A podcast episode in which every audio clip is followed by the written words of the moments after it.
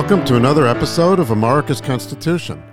I'm Andy Lipka, back here with my friend Akhil Amar. Hi, Akhil. Hey, Andy, and I think you mean back and welcome back. And I don't quite know how to uh, say welcome back in, in Italian, but you're going to tell me and you're going to tell the audience why I just said what I said. Yes, well, yes, I, we had a wonderful Ever Scholar program in Italy, which we had mentioned was going to happen over the last couple of weeks, um, and it happened. And now I'm fluent in Italian, so that I now can say buongiorno and arrivederci and okay. ciao. And, but what is welcome back? I have no idea, but uh, okay, since I never had occasion to say it while I was in Italy, okay, I can tell okay. you all how to say just about any type of pasta. Um, okay. But and any type of church as well. Uh, okay. So, but really, it was a fantastic experience, which I, okay. I want to get into in more detail later. Um, and okay. as you know, Ever Scholar is a sponsor of uh, America's Constitution, so we're grateful for that. And boy, were we grateful for this trip. But anyway, I'm back here. And I'm, by the I'm having I'm I'm having a mental picture of Fusilli Jerry, but uh, but I digress. Yes, that was a Seinfeld episode. Yes. Yeah, but and we I'm proud of the fact that we were able to get up our podcast episodes well, notwithstanding this trip, and here we are back again. So. Uh, and what are we greeted with? Our favorite topic, or unfavorite topic, uh, ex President uh, Donald Trump and his uh, legal misadventures. So there's a lot to say about the uh, indictment of, of ex President Trump. And of course, you might say, well, you already said it because we talked about, you know, about indicting an ex president, things like that, when he uh, had his encounter with New York State. Um, and that's ongoing. And there may be more in Georgia, who knows.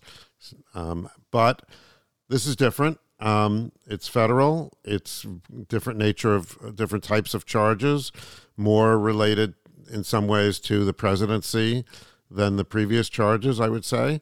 Um, and it raises some issues that are similar, but many that are that are different. So we're going to get into it, and I, I, believe that this will not be repetitive. That we're actually going to uh, gain the benefit of Professor Amar's particular expertise uh, in in many respects. So I'm looking forward to it. Actually, I guess we should start with what has been on people's minds over the last few days after the indictment, which has to do with the judge that was appointed, um, Judge Cannon, whom we heard about earlier, various rulings um, having to do with special master and the role of the and whether the Department of Justice had the ability to conduct certain searches. Um, and some of her rulings weren't met with approval at uh, in this forum, and they certainly weren't met with approval in the by the appellate court. Um, so anyway, uh, her reputation precedes her, I suppose. Um, so there's there's things to say about the selection of the judge, though. I mean, given her her misadventures earlier, one might say, well, what is the Department of Justice doing? You know, pursuing a strategy uh, to the extent that it has discretion that results in the same judge. Um, so some of this comes down to the selection of venue. Um, so are you critical of the selection of venue, Akhil, or do you think it's appropriate? This is a set of offenses centered on Mar-a-Lago, on documents that were improperly, it is alleged, and seeing is believing. We, we, we have actually photographic evidence that were improperly stored, uh, improperly secured in Mar-a-Lago, shouldn't have been there in the first place. That's the center of gravity, so to speak, of the offense. Then there were cover up charges, conspiracy charges, obstruction charges of, of, of various sorts. And those obstructions uh, took place in Florida. I am not saying that the entirety of the transactions at issue occurred in Florida and only in Florida. Welcome to the world. You use a phone and there's another jurisdiction involved. You're right now in New Jersey and I'm in Connecticut. So in the modern world, it's often the case that there are different elements or, or different components of a transaction that spill over across a state and district lines. And the Constitution, uh, Andy, actually in two places talks about where the crime occurred and talks about the proper venue, that is, the location of the trial in connection to where the crime occurred. And both of these texts originally were about federal and only federal cases. And then we can talk about some complexities about incorporating some of this against states, because one provision is in Article 3 and it's about federal courts and federal crimes and federal venue, and the other is the Sixth Amendment. Here's Article 3. It's Section 2, the last paragraph. The trial of all crimes, except in cases of impeachment, shall be by jury. Okay, fine and such trial shall be held in the state where the said crimes shall have been committed. Okay, and, and now you're and I'm saying, oh, but but maybe the crime was committed in more than one state, and Article Three would give you a choice there, and we'll talk about why this was a proper choice. I would say the legally better choice. But then they go on. But when not committed within any state, the trial should be at such place or places as the Congress may by law have directed. So what do they mean by that? Well, Imagine a, a crime that occurs on the high seas on a federal ship, or a crime that occurs in a federal territory, or in the District of Columbia, or something, a, a national park. You know, uh, depending on the circumstances, arguably it's not in. It may not be in the state, but but definitely territories, high seas. So that's Article three, and it says, oh, you're supposed to have a trial where the crime occurred. Mm-hmm. Okay, where the crime shall have been committed. And they use that sort of uh, past perfect uh, tense or whatever because we're not supposed to have ex post facto laws. The crime, you know, happens before the trial. Unlike in Alice in Wonderland, the Queen, I think, at one point says, "The punishment is today, the trial is tomorrow, and the crime, you know, of course, comes last of all." Yeah, and like the episode, like the movie Minority Report, where you you're charged with crimes you're going to commit. Yes. And Alice says, but what if the crime never occurs? The queen says, that would be all the better, wouldn't it? okay. So the crime has to occur first, and then you have the trial. So this is connected to rules about um, retroactivity and ex post facto, as I said. Now, the Sixth Amendment adds something. It adds within the state, the district. It says, in all prosecution, criminal prosecutions, the accused shall enjoy the right to a speedy and public trial by an impartial jury of the state and district where the crime shall have been committed. The district, uh, which district shall have been previously ascertained by law. So again, this idea that we want to have th- things decided in advance here, not just the substantive rules of criminality and then the crime itself um, happening before the trial, but rules about how to divide state into different districts. Okay. So I've just said, uh, talked about well, what happens if it's not within any state? And the Constitution addresses that. It says, well, then Congress should decide.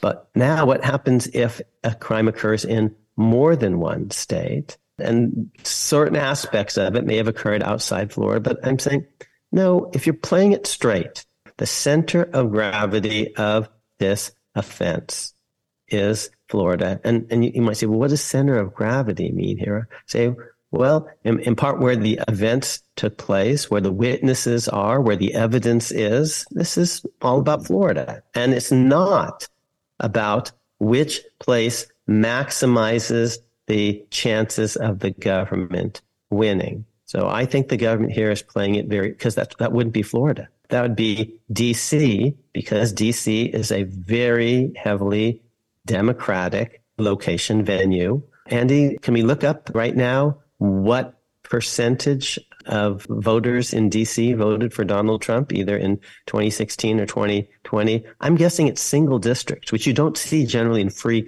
you know, societies. I think Donald Trump, I'm guessing, got less than 10% of the vote, um, both got, in 2016 and in 2020. Well, in 2020, he got 5.4% of the vote. okay, so there you go. And in 2016, he got 4.09% of the vote. Okay. Although, interestingly, um, Hillary Clinton only got 91% of the vote. so, so if the prosecution is just trying to maximize its chances of victory, then you'd pick DC. But what legitimacy would have would that have if you get a conviction? If people say you're playing fast and loose, you know, it's maybe technically permissible, but this is a Florida offense. Well, I think I, I mean think, it's a, it's a federal offense that, that occurred in Florida.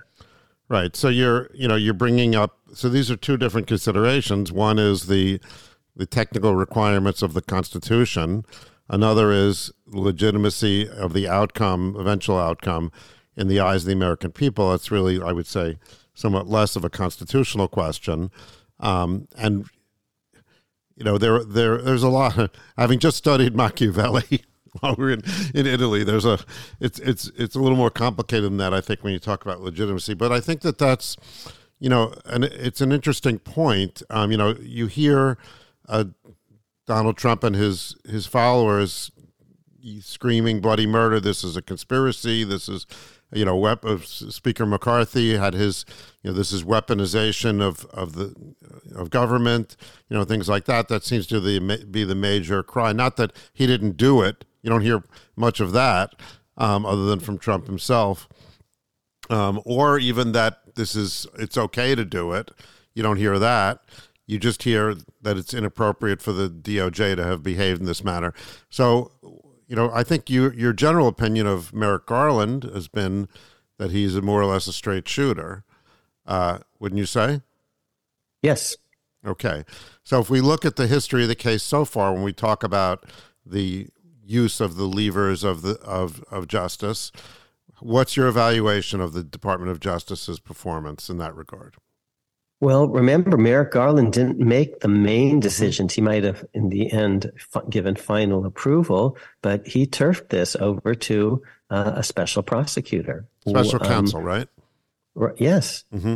and um, and, so, and and he did that precisely so, so as to say, listen, you know, the main decisions here weren't made by by me. I had to sign off on them, but they were made by someone who's basically who's a, civil servant type, who is a career professional prosecutor, who basically should not be seen as a Democrat or Republican, but just um, a civil servant.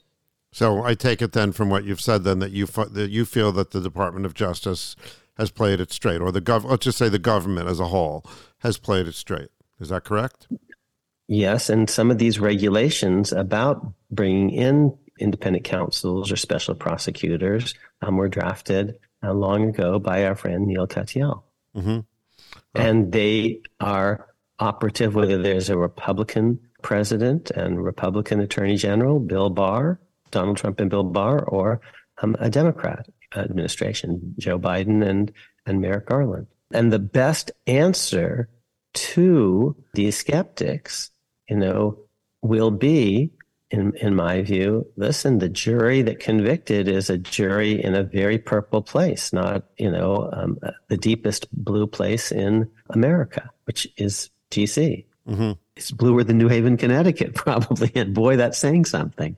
And as it turns out, we're going to talk about this a lot. The the judge, at least preliminarily, who's been assigned to this case, is not just a Republican appointee, but a Trump appointee. And if you get a conviction, then you're able to look pe- these people in the eye and uh, who are complaining and saying, "This persuaded 12 jurors in a purple state and it was presided over by a judge who, in fact, was appointed by none other than Donald Trump. Let's just take impeachment. I know impeachment is different because it's a political offense with a political uh, p- punishment judged by politicians and it's paradigmatically about a sitting office holder. We've had episodes about how ex officers can be, in certain circumstances, impeached. But let's just take impeachment just for a minute. What does impeachment require? At the end of the day, two thirds of the Senate. What does that as a practical matter mean? That means that you're not going to be convicted and removed from office, disqualified perhaps from any future office. That's not going to happen unless two thirds of the Senate votes against you. And that means, as a practical matter, some of the people in your own party are doing that because ordinarily one party doesn't have to, um, neither party has two thirds of, of the Senate. And, and I think that's a feature and not a bug.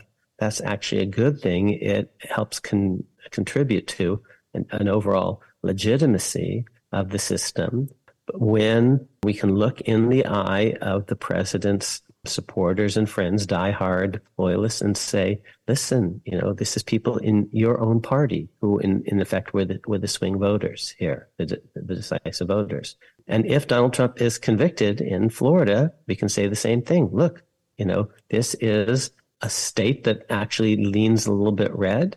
And Miami is actually itself within that state, the district within the state is um, increasingly red, actually, or, or decreasingly blue at least. And the, the judge, at least for now, is someone who's not just a Republican, but a Trump appointee. And if they convict, then you can't say it was rigged. I think, you know, you'd have to ask the question of the people that are screaming now, you know, if you're not complaining about the actual charges, but the mere fact of bringing charges, is there anything that you can that you would consider legitimate to bring against uh, someone as as a as a charge as an ex president to charge an ex president with?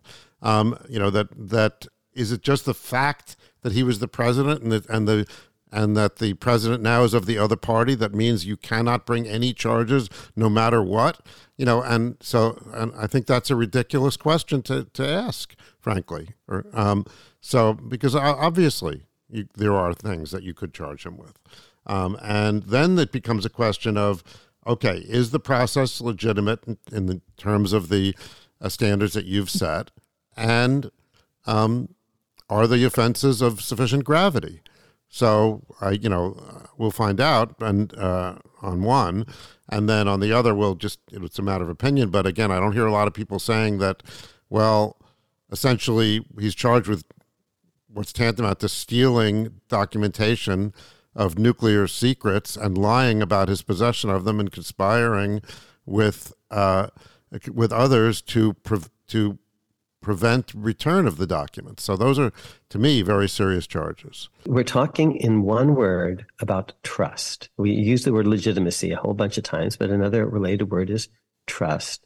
And I'm saying in our deeply polarized world, many Republicans don't trust Democrats and Democrats don't trust Republicans. This podcast tries to actually play it straight. We, we have um, as guests regularly Republicans and regularly Democrats and sometimes I side with Republicans on the court or in the country, and sometimes with Democrats. But if it's a trust issue, you see, what I'm saying is Republicans are unlikely to trust a DC jury, and they're more likely, I think, to trust a unanimous verdict in Florida.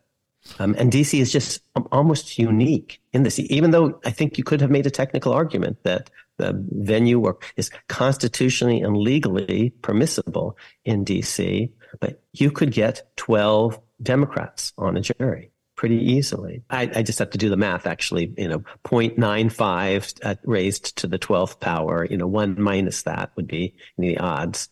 But you could very easily get, you know, 11. I think but, that's but not, maybe, not really the way to calculate the odds because what would, because that's if you just pick people out of a hat, but in fact, correct. There are challenges, peremptory and otherwise. Um, mm-hmm. So the so the point is that they would be if the, if the jurors are picked randomly, they would be few enough Republicans uh, in the pool that the uh, prosecution could probably peremptorily challenge every Republican and get a and and there just wouldn't be enough left. So nice would, points. If they knew the party affiliation and blah mm-hmm. blah blah, you're absolutely right, Andy. Mm-hmm. So all you're you're making my case for me. Right. Um, well, that it's from a certain point of view too easy in DC, and maybe we're okay with that when it's an oath keeper who's on trial or a proud boy.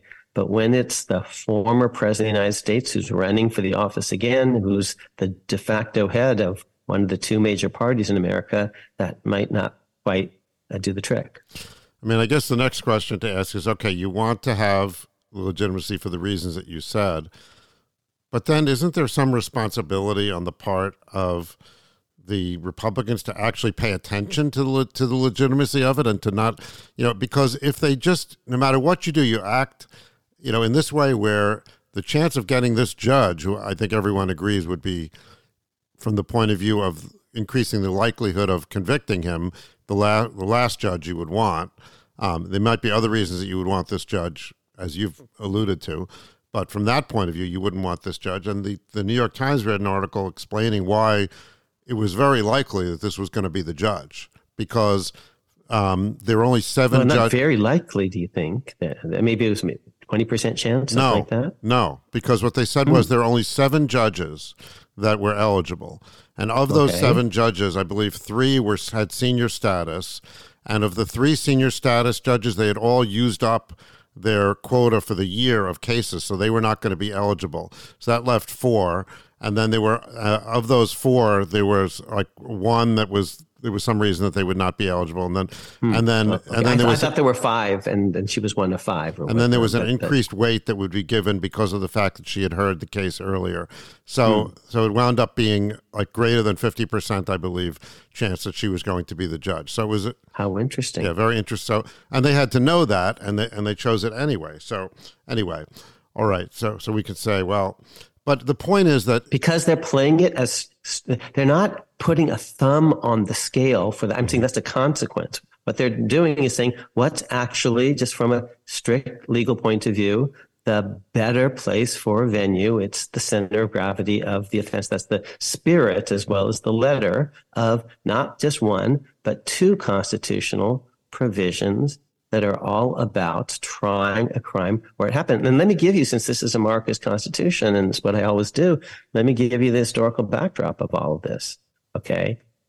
Andy, this is in the Declaration of Independence because actually it goes back to a colonial controversy called the Boston Massacre. And that's chapter two of the words that made us, which I have not plugged in the last 30 seconds. So government officials, soldiers, customs office soldiers, shoot into a crowd in Boston in 1770. I think it's March. We call that the Boston Massacre. That, that's spin, actually, that label, as opposed to, you know, the Boston tragedy, the, the, the Boston mishap, the Boston accident. No, it's massacre that year. That's taking a certain position about intent and all the rest. These officers were tried in Boston. That's where, you know, they did it. That was the center of gravity of the offense. That's where the witnesses were. That's where the blood spilled. That's that's where people died. You know, that's when they pulled the triggers. Everything happened right there in Boston. It happened within about a hundred yards less of uh, the old State House, which is where my book begins, Act One, Scene One. And I was just there actually a couple weeks ago, right on that hallowed ground. And the trial occurred in Boston because that's wh- where the offense occurred. Now, after that, and John Adams actually very famously defended the government officials, the soldiers, and most of them were acquitted, in fact, by a jury. And that acquittal had a certain credibility for the colonists because they're saying, well, actually, whom do we trust? We trust, you know, a, a local jury. And they heard the evidence and they decided that there wasn't proof beyond reasonable doubt that it was really intentional as opposed to kind of accidental for most of the defendants. Now, what did the Brits do in response? They passed a law that the Americans promptly dubbed intolerable acts. The Brits called them coercive acts. And this is after the Boston Tea, uh, Tea Party three years later. And in this statute, well, one, one of the uh, coercive acts, the intolerable acts, the Brits called the Administration of Justice Act. and the Americans called it the Murderers Act. And here's what the act said. Ah, when British officials commit cr- alleged crimes, allegedly crimes in America, we're going to move the venue. It's going to be tried in jolly old England.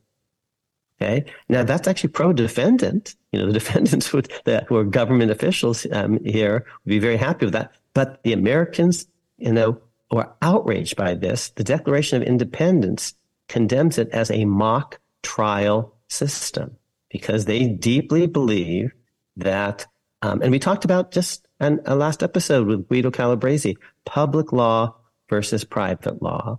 Um, criminal law is public law. It's an offense against not just the victim, but the community. And the community that's offended against should be the community that sits in judgment with a local jury. Um, the framers believed in all that. And, and that local jury is, in the words of Article 3 and the Sixth Amendment, and that should be coming in principle from the place where the crime occurred. Now, I've actually just slid a little bit. Venue is actually where you try the case. Thing called vicinage is where the jury comes from. Usually, they're one and the same thing. Uh, venue and vicinage. You know this uh, this this uh, custom, if you will, or this practice of uh, trying to get your soldiers or your citizens tried on your your own territory, even if they commit crimes elsewhere, which yeah. is what Britain did here, has a notorious history. Uh, after that, um, it became in China known as extraterritoriality, and it was part of the so-called unequal treaties. And it, it was a real thorn in the side of the Chinese for many years. And the U.S. engaged in this as well, by the way. And they mm-hmm. they actually they signed a treaty in 1943 uh, the Sino American Treaty for the Re- Relinquishment of Extraterritorial Rights in China, also known as the Sino American New Equal Treaty. There's that you know equal word mm-hmm. again, um, mm-hmm. and uh, it wasn't until then that they that they relinquished these rights, which that they insisted on back in the late 19th century. So, so the point is that the U.S. is not above this kind of misbehavior um, as well. So, just a little side that well, and we can plug Everscholar again because you know a ton about China because of all sorts of Ever, Everscholar programs that have taught you a ton. Right. Well, indeed, and and but this is also knowing something about our own country that we're we're capable yeah. of this behavior ourselves. Um, but anyway, okay. So back to uh, Miami, and not Shanghai, and not Bedminster, New Jersey, and not Washington D.C. Um, as the site of this trial. And so as a result, okay, we've got this judge, Aileen Cannon, and at least for the beginning, and it looks like probably for the entirety of the trial, the way things are uh, being depicted in the, in the papers now. So there's some people that say, okay, she's the judge, but she shouldn't be because she's sitting in judgment over the man that appointed her. Um, and is that appropriate? Uh, and she's has a history of ruling in his favor and being slapped down by the appellate division, by the by the appellate court. Um, so that she's demonstrated a bias, perhaps, with these rulings. Um, so we here we have the implication that she's not objective because of the person that appointed her, and then the implication of bias because of her actual behavior. Those are two different uh, questions, but they're perhaps they're related. Um, so, uh, what's your reaction to these uh, these considerations? Yeah, and there's maybe even a third and and, and fourth um, argument uh, that we could identify. So let's just take the broadest argument. The claim is she can't be impartial. She should recuse herself because she was appointed by Donald Trump. And I think that alone is way too sweeping. That proves too much. Um, and I'll give you two or three uh, reasons maybe why that's so. I don't think we'll get up to 18, but uh, but let's hope not. Um, first, um, um, if uh, you have to recuse, and, and let's even make it broader, because she was picked by a Republican. Okay, well, everyone is picked by a Republican or a Democrat, and if you have to recuse because you're picked by a Republican, well, then why shouldn't you also have to recuse if you're picked by a Democrat? Not just when a Democrat is on trial, but when a Republican is is on trial. So now everyone has to recuse. So that seems a little too broad. And you could say no, it's actually not about uh, her being picked by a Republican president, but by Trump. Well, that paints way too broadly, tars everyone with too broad a brush. Let me say very clearly now that some of the judges that I think are the best judges in the country are Trump appointed judges. He, um, he nominated them. They were confirmed by a Senate and then he commissioned them. And many of them have ruled against Donald Trump's administration. And that has special legitimacy, you see, among the Trumpies because Stephanos Bibas on the Third Circuit, one of my former students. I'm very proud of him. Clerked on the Supreme Court. He's now on the Third Circuit. He was a professor at, at University of Pennsylvania and a government attorney before being on the Court of, U.S. Court of Appeals for the Third Circuit, which is Philadelphia based. There were lawsuits brought after the 2020 election, basically saying this was stolen, this was fraudulent, blah, blah, blah, Sidney Powell kinds of stuff. And he not only ruled against those claims, he did so with very sharp language saying, this is baloney. You know, there's no evidence here whatsoever. He did not mince words. He's a good writer. He's a very good writer. And in my view, a very straight shooter. And that had, frankly, more legitimacy or, or power, persuasive power, perhaps, than if the, those very same words had come from a judge appointed by Barack Obama, let's say. So I'm just picking stuff Stephanos Bibas, but but let me tell you about my friend Bill Nardini. I was on the merit selection committee. He's a federal judge, appellate judge in Connecticut. And by the way, these are both people that I just talked to this week in, in connection with some other stuff. And I was on the merit selection committee and he was the most meritorious and we didn't take into account, you know, whether he gave money to this party or that one or whether he was a political operative or she was for, for, for this group or that group. Just bar none, best. Um, one of my favorite students at Yale Law School, as was uh, Stephanos Bibas. I believe I wrote clerkship letters of recommendation for both of them. They both clerked for the U.S. Supreme Court. That means that you actually had good grades, that you actually are a good student. And many of the courses, especially back in the day, were blind graded. So it's not what the, teacher's pet. It's just, you know, are you good in law? And Bill Nardini is a Trump appointee, one of the best young judges we have in America. Let me take Lewis Liman, another one of my former students. Any Democrat would have loved to appoint Lewis Liman, very strongly backed by people like Chuck Schumer. He's a federal district judge in New York City. His father, Arthur Liman, a stalwart member of the Democratic Party, general counsel in the Iran, uh, on the Democratic side, um, um, in the Iran Contra hearings against Oliver North and others. Philip Bobbitt was an assistant in that or was uh, involved in that. Roy Altman, who is a judge in uh, Miami, federal district judge. I think if the roulette wheel had, had bounced a different way, he, he might have been uh, the person designated. He's a Trump appointee. One of my uh, former students, one of my favorite students. And yet, when you and I were in Miami, I stayed a little bit longer and did some other things. And, and one of the things I did, um, we did some things together. And then I did an event organized by Roy Altman. This coming fall, I think I'm doing three different events with Judge Altman one in in Miami, one in Birmingham, Alabama, and one in upstate New York. This is all at his invitation. I really respect the guy. He's a, he's whip smart and just as honest as the day is long. So so I think it's ridiculous. Frankly, to say that the the audience knows that I have said nice things about members of the United States Supreme Court that were picked by Donald Trump. So that can't be a basis for recusal. Just that you were picked by Trump. And part of the reason structurally, see, that can't be the reason is that you have life tenure and you are free to rule against the president or the party that picked you. And now let me give you, um, Andy, some examples in American history, if I may. So this is just on the first point. Well, you know, you can't trust a Trump judge with a Trump related case. So let's take one of the um, landmark cases in American history, the Youngstown steel seizure case. And there you had an overwhelmingly Democratic appointed bench. I think eight of the nine justices had been appointed by Franklin Roosevelt and or Harry Truman, maybe all nine. Uh, maybe actually one of them was a Republican because uh, I think Truman crossed the aisle in one of his appointments or something. But but they ruled against Harry Truman. And one of the ones who did, uh, we'll talk about this maybe again in another context, was Robert Jackson.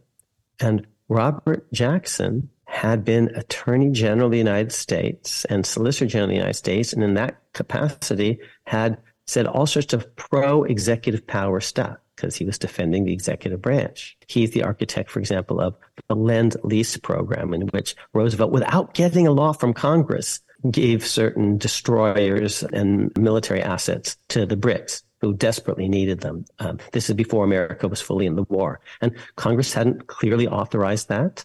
Um, and uh, there were a lot of isolations in Congress, and he might not be able to get a statute through. Um, but Jackson took the position that the existing statutes and customs and practices permitted this sort of executive action as, as part of uh, the commander in chief power and, and the, the power over federal assets. You get to manage them and deploy them in various ways. All of these Robert Jackson statements as Attorney General in various opinions that had been released in various oral arguments as a Solicitor General are being quoted in the Youngstown steel seizure case by the current Solicitor General saying, listen, Robert Jackson is our authority for doing this and this and this. And Justice Jackson writes a very famous concurring opinion. He says, well, Robert Jackson isn't much of an authority at all because Robert Jackson wasn't Justice Jackson. That's not a judicial precedent. I was a lawyer for one side and now I'm a judge. I put the robes on. I'm a different branch, different role. Oh, and by the way, I have life tenure. So, you, you know, um, as attorney general, I, I, I serve at the president's pleasure and solicitor general, I serve at the president's pleasure. You know, now I just call it straight. So that's Robert Jackson. Now I'm going to tell you about Robert Jackson's law clerk and I'm going to tell you about that law clerk's law clerk. Yeah, so just as a sort of an analogy, it's not exactly the same, but we like to refer to the TV series The Crown. And there, you know, there's a, a scene when Elizabeth becomes queen and she's talking to her grandmother, and her grandmother says to her that, uh, you know, Elizabeth Mountbatten you know, ceased to exist, and now mm-hmm. it, she is Elizabeth Regina, and her, you know, the mm-hmm. her responsibilities are completely different. Her methods of mm-hmm. making decisions are are completely different, and uh, it's mm-hmm. similar to the no Attorney Jackson no longer exists now. There's yes. Justice Jackson. Now let me tell you about Justice Jackson's most famous law clerk. His name is William Rehnquist, and I'm and he he was a justice uh, and later Chief Justice. And I've been very critical of many of the things that William Rehnquist did on the bench. Here's one thing that I always praise him for. He recused himself in the Nixon tapes case. And you can say, well, that's totally inconsistent, you know, with what you said, because you're arguing against recusal. But what he recused himself not because he was Richard Nixon's appointee. Three other justices were Richard Nixon's appointee, and they all sat. Oh, and they all ruled against the person who had put them on the court. Chief Justice Warren Burger and Justice Harry Blackmun and Justice Lewis Powell. They all sat. They didn't recuse themselves just because it was a case involving the person who made them justice or chief justice. So then what, but about Rehnquist, Justice Jackson's former law clerk? He recused himself because this was a case brought against people in the Justice Department itself, including the Attorney General, John Mitchell. And the world didn't quite know how much rot there actually was in the Justice Department, but they did know that the former head of the Justice Department, the chief law enforcement Amer- uh, uh, officer in America, John Mitchell, was under indictment. And so given that, he thought, ordinary people, you know, may not know that I wasn't personally involved in this little pocket of the Justice Department or that one, given that the Justice Department's, that the head of it is implicated in this case, appearance of impropriety, I'm actually going to sit this one out. I think that was the right decision. And I praise William Rehnquist for this every year because I teach legal ethics pervasively and I criticize many other things uh, request is. But it's not, recusal isn't merely who appointed you, because I also praise, just like I praise Robert Jackson, Burger and Blackmun and Powell, who ruled against the very president who had appointed them. Good for them. That's in the Robert Jackson tradition. Okay, I've told you now about Robert Jackson and his most famous law clerk, William Rehnquist. Now let me tell you about William Rehnquist's most famous law clerk, John Roberts, current Chief Justice of the United States. John Roberts was put on the bench by Republic, a Republican president, George W. Bush. And in several of the biggest cases in his life, politically charged, he actually has sided with the Democrats. Not always, not even most of the time, but he's a straight shooter. And he was a straight shooter in the Sebelius case upholding Obamacare. He was the only Republican uh, justice to join the, the, the Democrats. and uh, to uphold a major democratic program, Barack Obama's trademark program, um, Obamacare, the Affordable Care Act. And he did the same thing involving the same set of issues in a case called King versus Burwell. And they did it again, upholding Obamacare for the third time, joined again by basically the libs, the Democrats, in a case called California versus Texas. In the Trump, um, uh, excuse me, in the Trump census case, he ruled against a Republican president. So, and in all of that, he's in the tradition of Rehnquist at his best and Robert Jackson at his best. And now let me tell you about one final person who thinks about Robert Jackson. His name is Brett Kavanaugh. And when he was a judge on the DC circuit, he wrote a little essay. He gave a little lecture uh, at Marquette. And the lecture in part was about how an, a former executive branch official who's now become a judge should should think about his or her job. And he's talking about himself, of course, because he was a former executive branch official and then he became a judge on the DC circuit. He gave this lecture and and here's what he says. Because Robert Jackson he says, "Oh, he's my role model." Here's what he says. Prior White House experience also helps, I think, when judges need to show some backbone and fortitude in those cases when the independent judiciary must stand up to the president and not be intimidated by the mystique of the presidency. I think of Justice Robert Jackson, of course, as the role model for all of us, and he means himself, of course, all of us, executive branch lawyers turned judges we all walk in the long shadow of Justice Jackson. I was asked if I wanted to comment on uh, then Judge Kavanaugh's essay, and I did. And we'll put it all up on the, the website. I wrote a little um, commentary, and it was all about my title was Walking in the Long Shadow of Justice Jackson.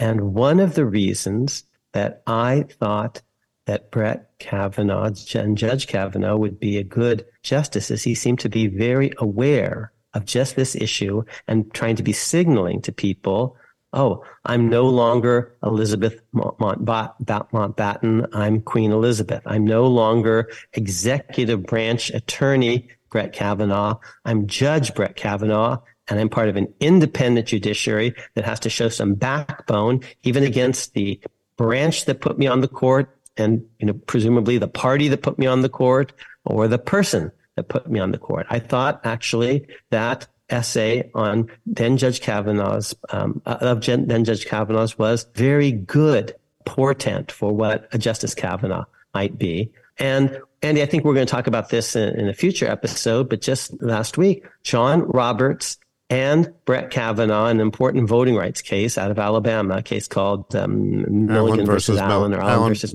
Allen versus Milligan. Allen, Allen versus Milligan joined the libs, uh, much to the delight, actually, of the Democratic Party. It was five to four, and both of those votes were necessary for the outcome. And and whether you agree with Chief Justice Roberts or not, with Justice Kavanaugh or not, they weren't hacks. They weren't Pauls. They weren't just party people. Good for them. It's what I hoped for and frankly predicted.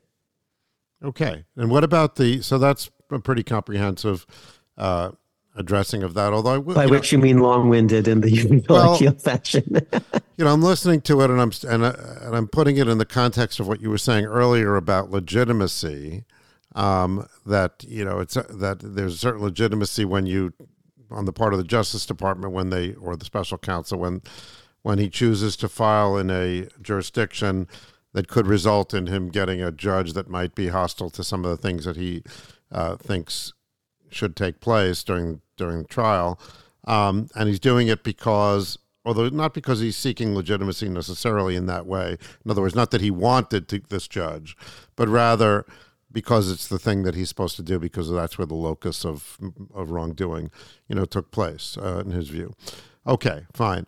But still, you know, you're saying, well, this Republican judge, you know, ruled, uh, you know, ruled against a Republican cause, and this gives it greater legitimacy than if it were a a judge appointed by President Obama. But really, it seems to me what you're saying is it's not exactly right. I think because um, The point is that the life tenure gives them independence. Mm-hmm. Not that Republicans have independence. So if it were a, a, a judge appointed by President Obama, that judge also has life tenure and also Yes. should be respected. And and there's no so the point is that you in a way that the party affiliation, not that it's irrelevant, but that one can be objective in a criminal overseeing a criminal case in particular. I think, um, regardless of the party that, that that appointed you. So if it were a, a judge appointed by a Democratic president, that would also be legitimate if if you are correct, because what you're saying here is that the total history of the judiciary is one that can lead one to conclude that there is legitimacy in judicial appointment. That Yes, and Robert Jackson was a Democrat, Right. of course. And what I'm also saying, and I'm not saying they'll always do you proud. Uh, sometimes, oh, they'll disappoint you. Maybe Mm-hmm. most of the time. But what I'm saying is they're not, I'm agreeing that they're not pure politicians in robes. But now you said something really interesting. You said, oh, but it's about life tenure. It's not just about the, the robe itself. And right you are. So I want to just do a couple of, of riffs on that. One is, yeah, as an academic of a certain sort, I understand that life tenure um, in certain situations, you know, can be a very good thing. You know, um, you ought to try it someday. Okay, uh, I, I, uh, it works for me. Um, joking aside, um, here's a big point that you're making. If you don't need to run for re-election, oh, even if you were an elected official, it's in effect like having life tenure. If you're, imagine Mitt Romney, and this is your last term, and you don't need to worry, especially in today's world, about being primaried from the extreme, from the extreme left, if you're a Democrat, from the extreme right, if you're Republican. And indeed, we do see more judge like behavior, more independence on the part, for example, the, the impeachment trials from the judge, the, the judges, I was saying in that case, or the senators, um, or it could be a House member who are not seeking reelection, and which is in effect like having life tenure of a certain sort. You just don't have, need to worry about, um, in today's world, especially the primary base, which is typically much more extreme. yeah, you see that in the um, movie America as a Lincoln. You know where he goes, he's going after lame duck uh, congressmen to try to get the Thirteenth Amendment ratified before the new Congress comes in. You do see that. Mhm. Um, but the difference there is he's in part saying, "I can, I can Bribe help you them. this way and that way. I, Right, I, right, can, I can get you a job." Yes, no, that's true. But uh, although sometimes they also just appeal to to their uh, their opinions, they, they they get to to some people. They say, "We know you're uh, really against slavery." Um, yes, you know. So yes. Sometimes you're just freed up to do what you really want to do. yeah, like Adam Kinzinger or somebody like that, who you know has acted or well, yeah, okay. Um, all right, so so fine. Now the other thing that we talked A about, big shout out to uh, Peter Meijer, um, whose dad Hank Meijer is a, a dear friend of mine, and pr- I think listens to the podcast. He was one of the ten Cong- uh, Republican Congresspersons who um, voted to impeach uh, Trump, and his father Hank is actually on the board of trustees of the National Constitution Center. So the other thing that I mentioned about um, about Judge Cannon was the fact that she had made past rulings against uh, in favor of President Trump, which were ex-President Trump, which were considered outrageous, which were criticized on this podcast, uh, and which were slapped down in strong terms by the uh, by the appellate court. So, is there any relevance there that that might be a demonstration of bias uh, that that uh, should cause her to recuse, or uh, is there any relevance at all there?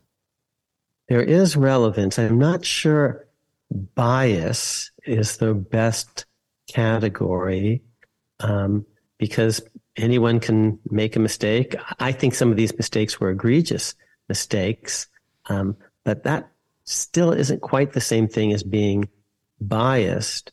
Um, candidly, my bigger concern is not so much bias as whether she, you know she's ready for a case of this magnitude. She's only been a judge for three years. This is a, a very complicated case, lots of issues. And it involves, and some of the issues involve classified information. There's a special statute called CIPA about the classified inform. It's about classified information and how it's to be used in court. If she had, she, I think earlier had been a prosecutor in the Justice Department, if she had been in the Justice Department, she wouldn't have enough have had enough seniority to actually uh, prosecute this case. And one of the ideas of life tenure is you you can grow and, and learn on the job and and and get better and better o- over time um, with more experience.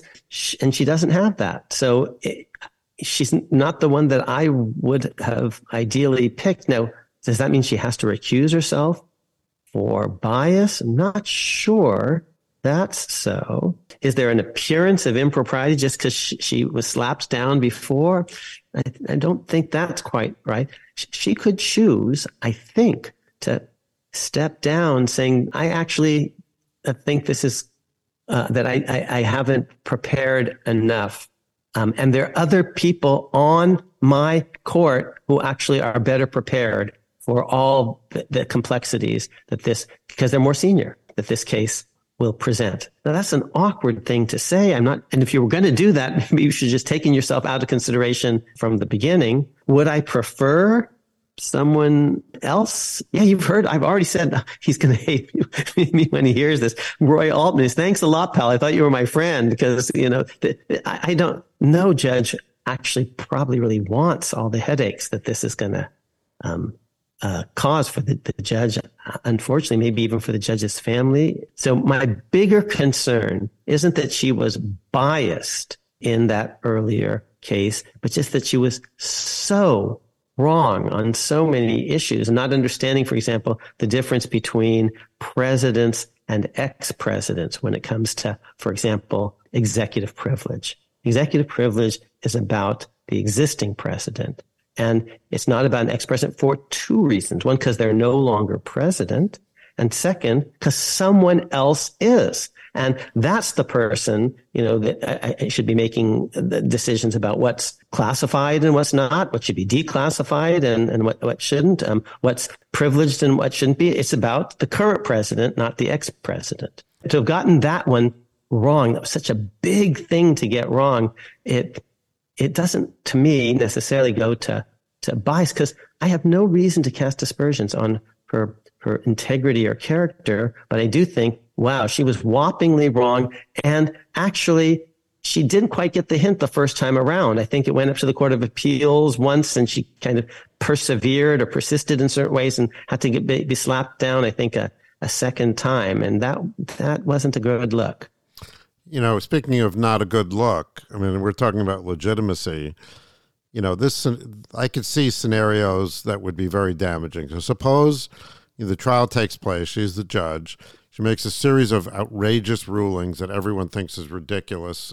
That is, you know, taking a reasonably objective view of it.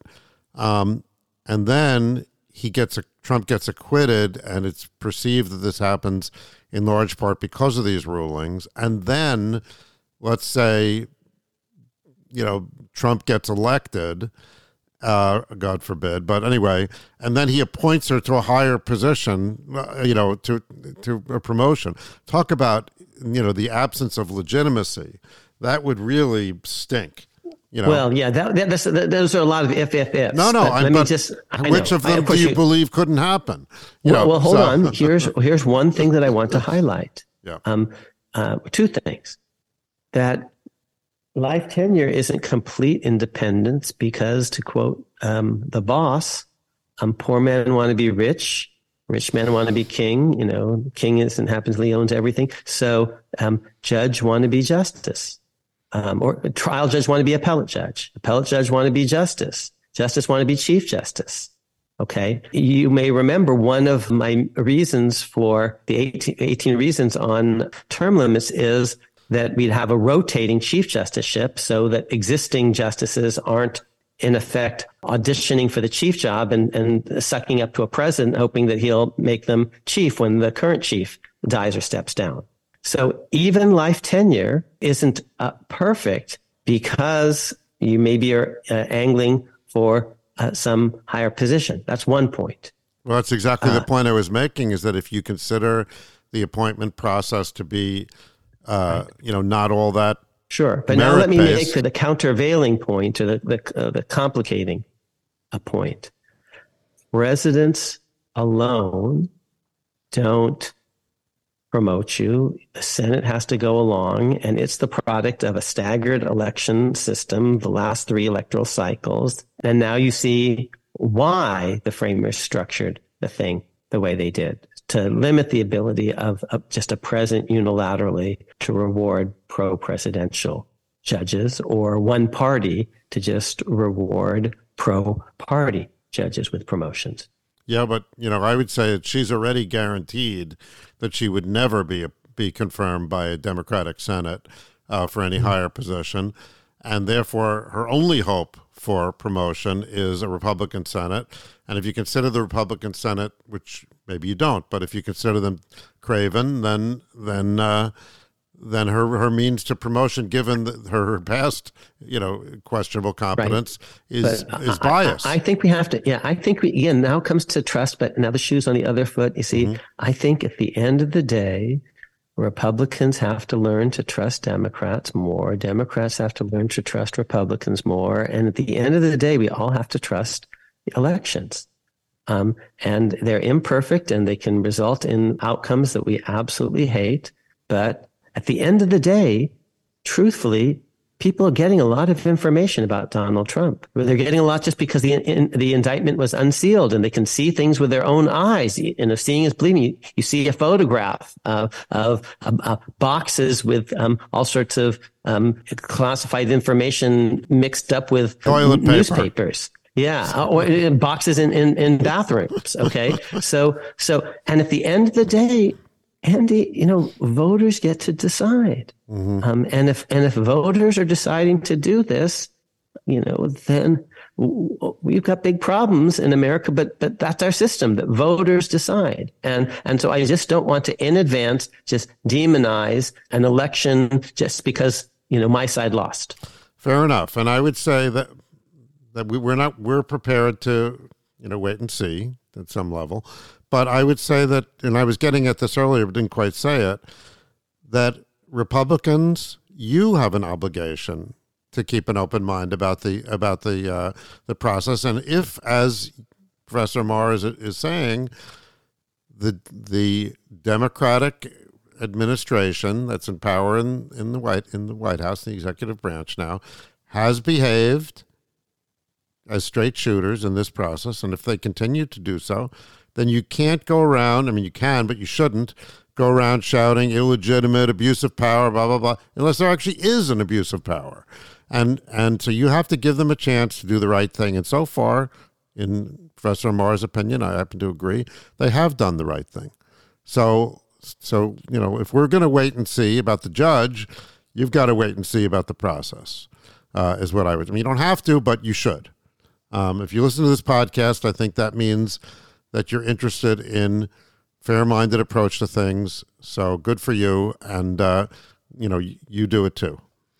Okay, so um, so that's enough about the judge, I think. But I would say that you know, there's, there's a couple more issues that we want to cover, and which we're, we're not going to be able to cover it all in this podcast. So let me just lay it out for you, uh, audience, for some things that we're interested in talking about. So we're interested in talking next about the witnesses that appear to be important in the trial, and that would include attorneys, and therefore it brings up issues of attorney-client privilege, which we're going to get into. A little bit more, maybe about the Nixon case, Nixon tapes case, about uh, Donald Trump's difficulty in hiring attorneys. Actually, this morning, as we've been recording this, he just hired two more attorneys while we've been recording this, um, and um, the and uh, if we and if we uh, go on for a few minutes longer, he will have fired them. Yes, indeed. or they will have quit, or God forbid, oh, been good, indicted. Good one. Um, we also want to talk about the wisdom of indicting an ex-president. We've talked about it. You know, if you if you you know catch the if you uh, you know go after the king, you have to kill him. Um, we've said is that uh, what, so? How does this fall under that standard, um, among others and other standards? But to end this podcast today, I just want to get into the another issue re- related to the judge, which is let's say that this is a bad judge. Okay, for argument's sake. Now, earlier, the judge and by that, let's even just say in you know incorrect, not yeah, evil, not biased, just right. you know, not yeah, not up to the not up to it, like you were talking about. Um, you know, it doesn't really have the experience, classified documents, and therefore is making some misjudgments, as opposed to you know corrupt or or evil judges judgments. Um, so postulating that, how much damage can that can the judge do? Someone might say, well look before she issued a bad ruling, but it went to the appellate division, no harm done.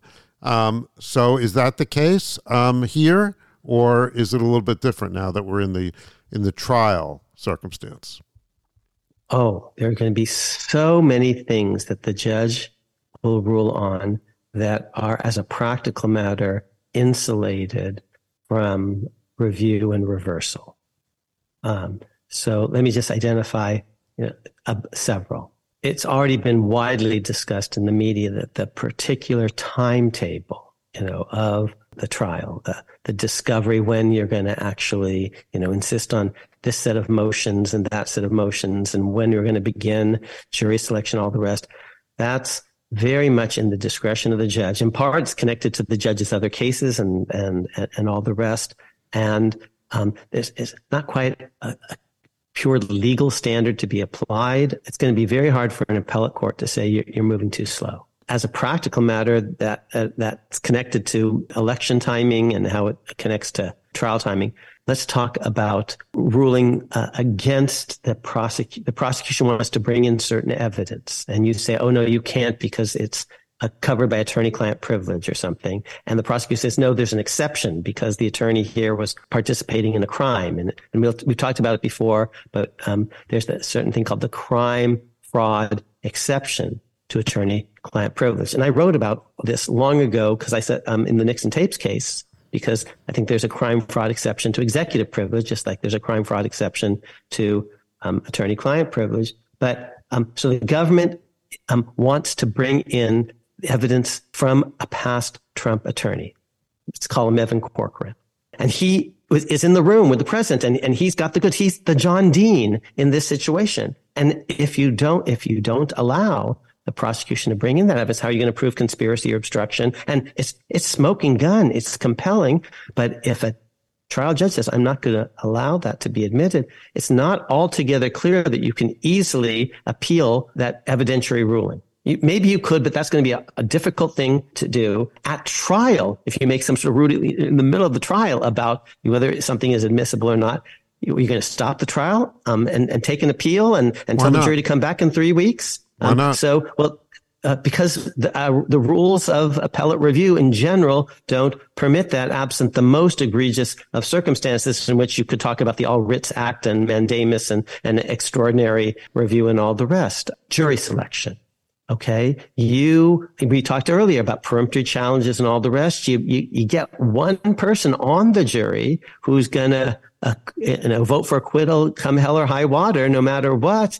Well, given that you need unanimity and, oh, it's going to be very hard for an appellate court to actually try to um, re- review that before the trial. And once the trial has, has happened and it results in a, a hung jury or something, well, maybe you could have a retrial if it's just a, a, a hung jury. Here are other things. There, there are rulings that are pro defendant that are clearly based on legal error and that as a practical matter, um, nevertheless, under current double jeopardy doctrine, um, uh, end the case, even if it's they're based on legal error in the view of the Court of Appeals. Could you give me an um, example? I've criti- yes, I've criticized all of this in an article that I wrote called "Double Jeopardy Made Simple."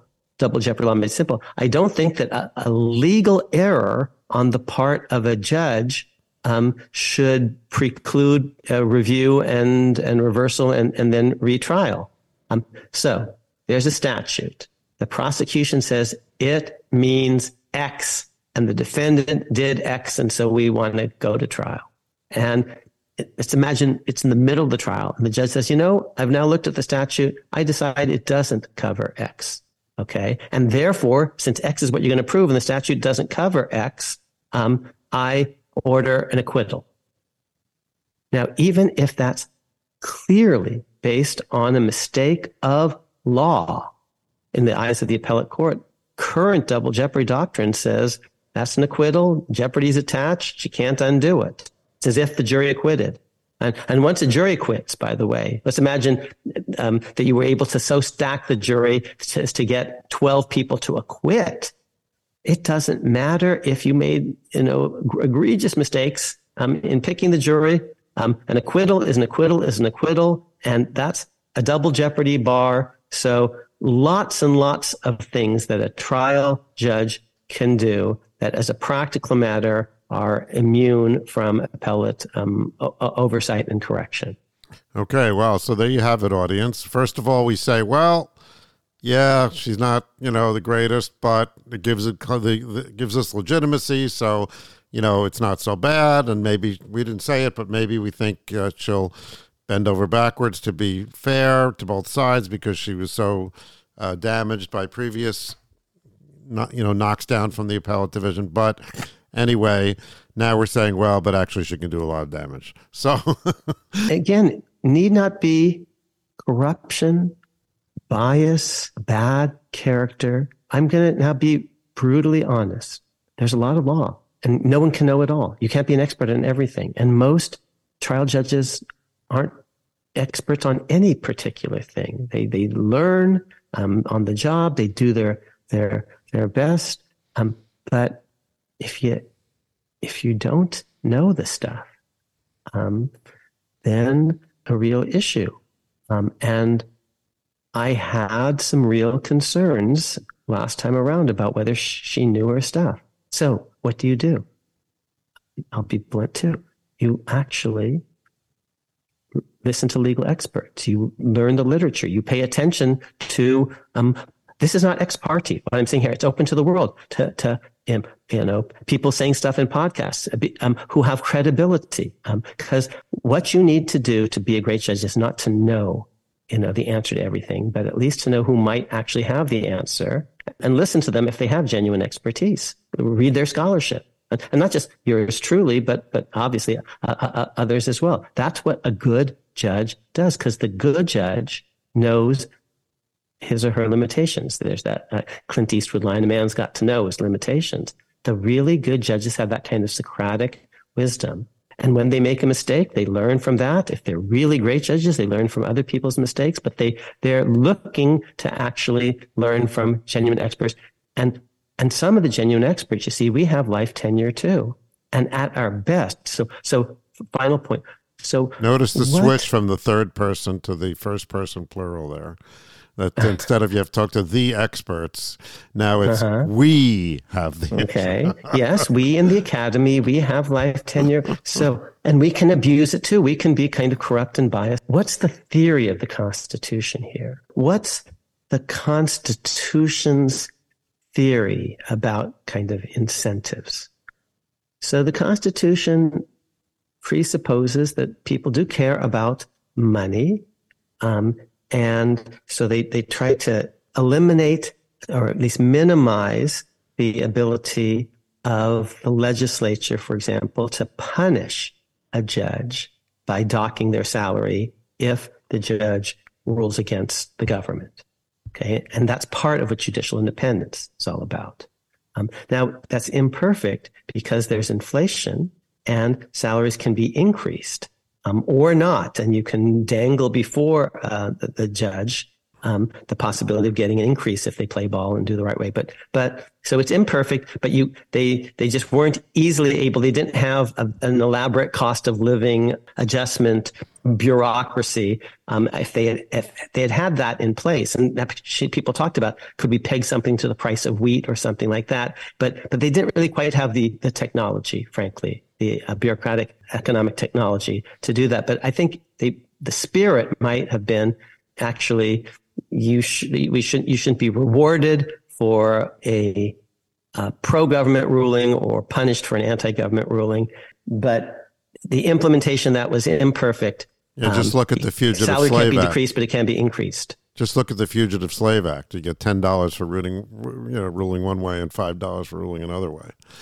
Um, so uh, just so. Uh, um, uh, uh, uh but um, so the, the Constitution pre- is assuming it's kind of a realistic document that people care about money. It's assuming that people care about their position. So life tenure, you can't be, you know, um, axed. Okay. So these are components of judicial independence, undiminishable salary, life tenure. The flip side is also, oh, we actually think you, you care about your reputation. And you can be impeached for misbehavior and, and that will stain your honor and your reputation. And, um, and, and not only be, can you be removed, but disqualified and that you might care about your reputation. Because you um, um, and, and, and you might be motivated by an oath because you've taken an oath. And oaths are used pervasively in the constitution. It's in the supremacy clause and under oath. Okay. Oaths appear throughout the constitution special rules about oath breakers in the 14th amendment section 3 you know it says all about people who've broken their oaths and they can be disqualified from f- future office holding so the constitution presupposes that people uh, that um, care about money care about their position and provides, for example, for payment of, of congressional personnel because people care about money. President salary can't be increased or decreased because it's only for a four year period. There's not going to be as much inflation over four years as for life tenure position over 30 years. So they care about money. Care about position. They care. They pay attention to oaths and honor. What motivates people? Constitution is actually very interested in, in, in that. What motivates the judge once you have undiminishable salary, once you have life tenure, partly it's your reputation and reputation among whom? And I think for the best judges is your reputation among other judges um, on your court and higher courts, your reputation with the lawyers who practice before you, whether they think you're good or not, uh, your reputation with jurors who, if you're a trial judge, who are serving in, in the courtroom with you, your reputation more generally in the scholarly community. What I've said on this podcast, you know, several times is the academics judge the judges, higher courts judge lower courts, Supreme Court justices judge higher courts, academics judge the judges and the justices, and history judges us all. You know, that's actually the, the ecosystem. And, and so a good judge actually should pay attention to good academics. And good academics should actually be like good judges and try to play it straight which is what I try to do on this podcast. And speaking of history, uh, judgment of history is about to be rendered on on uh, Donald Trump beginning today when he is uh, arraigned. So this is about Richard Nixon and the day he dies, and our friend Bob Woodward, who's been on the podcast. So Richard Nixon has died, and and people are the talking heads are talking on the television, and I'm shrieking at the television. And Vinitha asked me, "Why are you why are you yelling?" I said, here's the problem. Richard Nixon did all sorts of bad things, but Americans need to be told that he did bad things because he's actually, she should be accountable to history. And the day you die is a day when people actually often take stock of, of your life. And so we should be talking about the bad things that Richard Nixon did so that other people won't do them, so that Americans will remember, you know, because we just don't have much of a historical memory. But the problem is, you know, who wants to go uh, on TV the day someone dies and say nasty things about them? You know, you don't don't say uh, bad things about the dead. So, you know, Bob Woodward, for example, he's just too nice a guy to want to go, you know, volunteer for this sort of thing. Maybe Carl Bernstein's got a little bit uh, harder edge to him, but but you know, so this is bad because Nixon did bad things, and we're going to forget that, and then someone's going to do it again, and that's why you know I'm shrieking because Americans have no history, historical memory. And he looks at me, she says, "My love." That might all be true, but you know, the TV can't hear you.